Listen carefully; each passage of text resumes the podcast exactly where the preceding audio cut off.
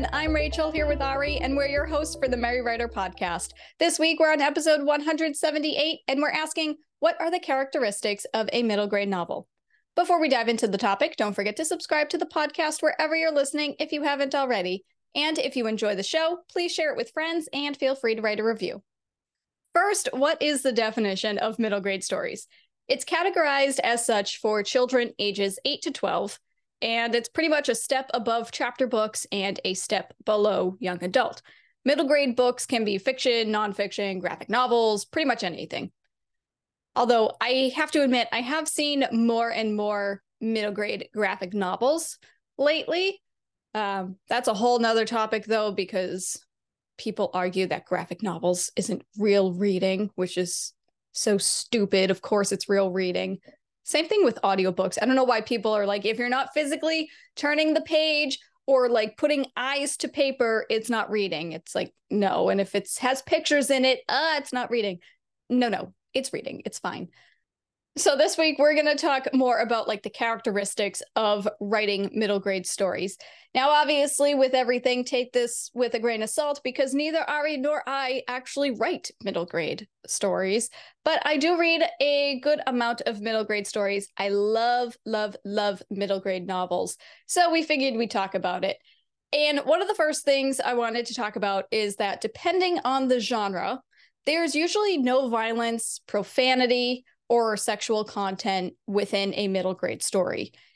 Now, as with most rules, there are exceptions to this because, you know, again, depending on the actual topic, of course, there is going to be violence and stuff. I read a lot of the Warrior series by Erin Hunter. There's another series, I apologize, I can't remember the author at the top of my head, but it's the I Survived series and it's historical fiction and of course it's all about different natural disasters and things that have happened over the years. So obviously there's a little bit of violence. So take that you know as you will but for the most part it's not anything excessive and it's like if there is violence and stuff it's pretty toned down. Some book some books can get pretty dark but it's toned down violence if any at all no profanity, no sexual content. But again, there may be sexual content if the middle grade novel is about a is about a middle grade student going through puberty and they're starting to notice you know people in their class and they start having all those types of thoughts to put it as nicely as possible i guess so with that romance is limited. It's pretty much just the characters have a little crush and they just start noticing those little those little things. But there's no like heavy romance. There's not really people going on dates or anything like that. Yeah i think when you talked about the sexual content it's more as you said like they might be having thoughts and like learning about stuff you know, like being in a sex ed class with all the chuckling and the things like that, rather than them engaging in sexual activity.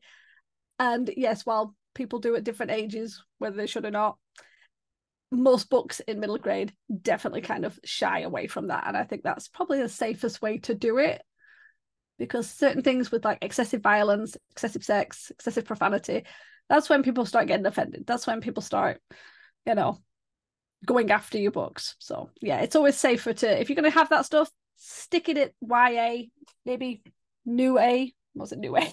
new adult, things like that. Um, although, as you said, the violence thing is an interesting one because I, when I was first in first, when I was in high school, about twelve, um, I read the Deptford Mice series, and I don't know if it's a thing with animal characters but there was it was quite violent. It's actually considered a children's dark fantasy because there was violence. And maybe it's because there were mice and there were rats and cats and everything.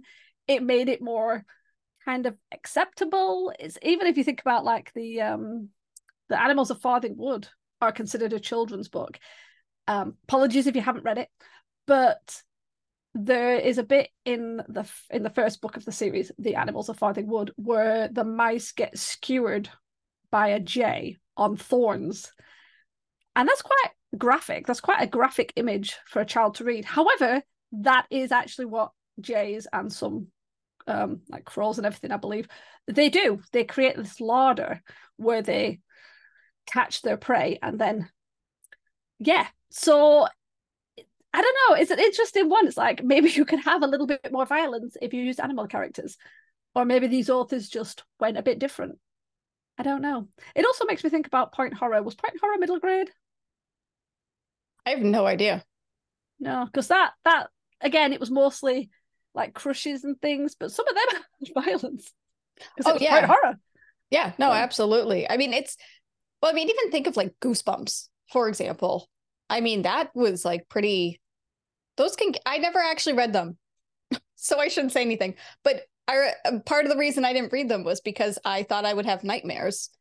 So as far as I know, they were pretty scary, especially for kids that age. But I mean, hey, it, it was fine, it worked. But also going back to like the animal characters, I think that is another characteristic of a middle grade novel. A lot of middle grade novels have animals as the main characters. And again, I'll talk about the Warrior series because that's my life. That that book is all about cats and Erin Hunter. They have so many other middle grade series that feature dragons. They feature bears dogs lions elephants like you know that's kind of that's kind of their shtick. But these books they're pretty violent. They they i mean they there's war going on in every book. So cats are dying they're fighting they're drowning. I mean it's it does it gets it gets pretty graphic. So again take everything with a grain of salt i guess. If you want to go outside your comfort zone and just go against the grain by all means throw violence in your middle grade novel if it calls for it. But again don't be too too graphic.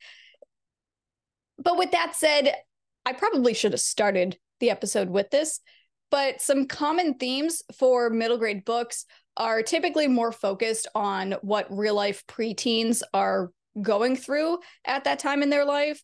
And it's usually like just school, bullies, friendship, family issues, or whatever, puberty, all of that fun stuff. So if your protagonists are human and not, in fact, cats or mice, these are the types of these are the types of themes that will be present. And there's a couple of graphic novels that I've read by Raina, something that begins with a T. I apologize because I actually don't know how to pronounce her last name, but her first name is Raina, and she wrote graphic novels such as Smile, Ghosts, Drama, and those have like LGBTQ themes it has um, like Smile is basically about a middle grade student who gets braces and she's very self conscious about it. Ghosts is about um, Day of the Dead. Drama, I forget what drama was about. They're good though, but that's kind of the point. Those graphic novels, they're all about friendship and just a middle schooler just trying to get through life and get through school because at that age, that's the most important thing. You just got to take it day by day.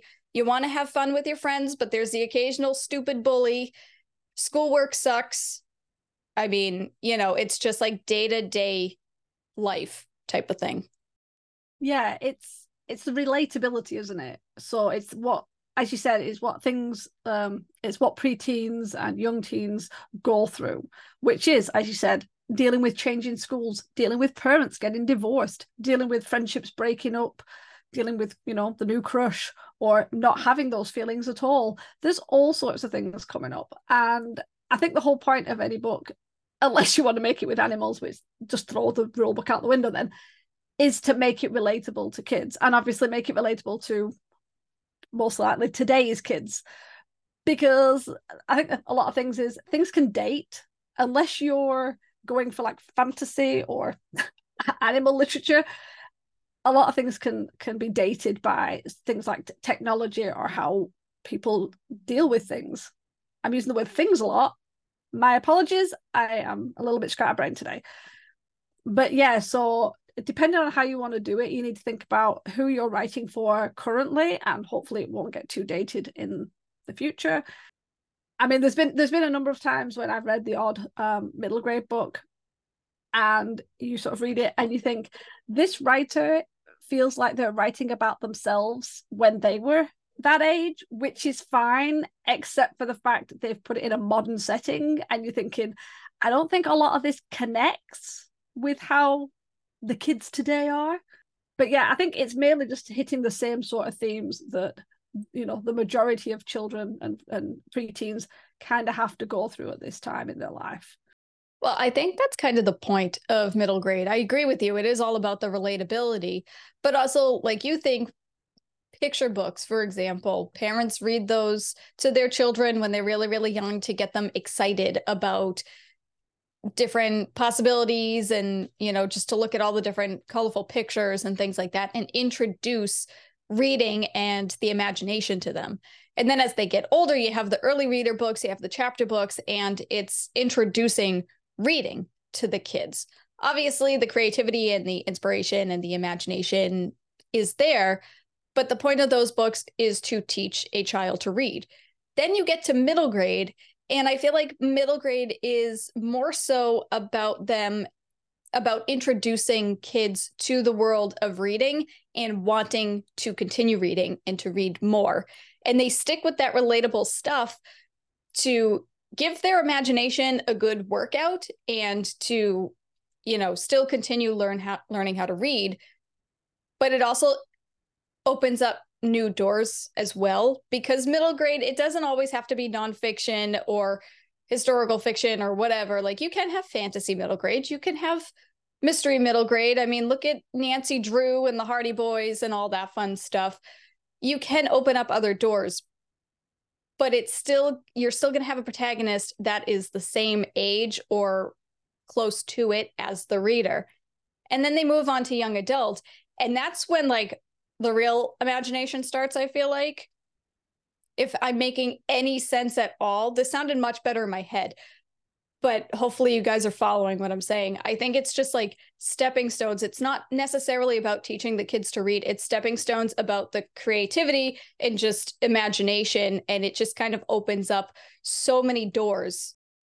So, with that said, even though Ari and I don't write middle grade books, they are good to read. I I really enjoy middle grade and um you know for people our age, they're quick reads. So why not pick up one or two if you're interested in the topic. But anyway, middle grade books are great just all around for kids, for adults, even though, yeah, they are younger for us, but you know, whatever. They're still fun to read.